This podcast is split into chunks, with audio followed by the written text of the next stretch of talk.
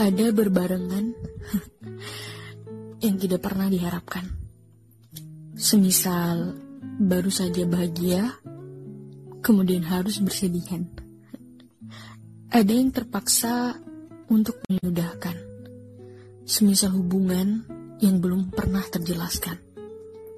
Entah mengalah atau dikalahkan, tapi ini pasti campur tangan Tuhan. Ikut menggerakkan agar tak mendalam sebuah harapan. Juga